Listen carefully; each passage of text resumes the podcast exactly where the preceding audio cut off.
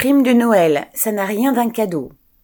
2,3 millions de foyers qui vivent du RSA, revenu de solidarité active entre parenthèses, ou d'une autre allocation telle que l'ASS, allocation de solidarité spécifique entre parenthèses, vont toucher la prime de Noël.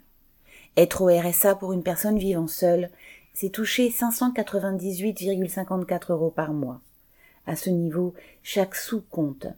La prime de Noël s'élève à 152,45 euros pour une personne seule et augmente en fonction du nombre d'enfants. Cette prime n'est donc pas du luxe, elle permet seulement d'avoir un revenu qui, au mois de décembre au moins, dépasse 700 euros. Il n'empêche que plus de 2 millions de foyers vivent ainsi dans la survie en étant tributaires du versement de ce genre de primes et dans la crainte de les voir supprimées ou diminuées au bon vouloir des gouvernements. Les seuls responsables de cette situation qui pèse sur tous les travailleurs, ceux qui ont un emploi comme ceux qui en sont privés, sont les capitalistes qui licencient et maintiennent des millions de personnes au chômage, dans le sous-emploi et la précarité. Ce sont eux les profiteurs qui pillent les caisses de l'État. Joséphine Sina.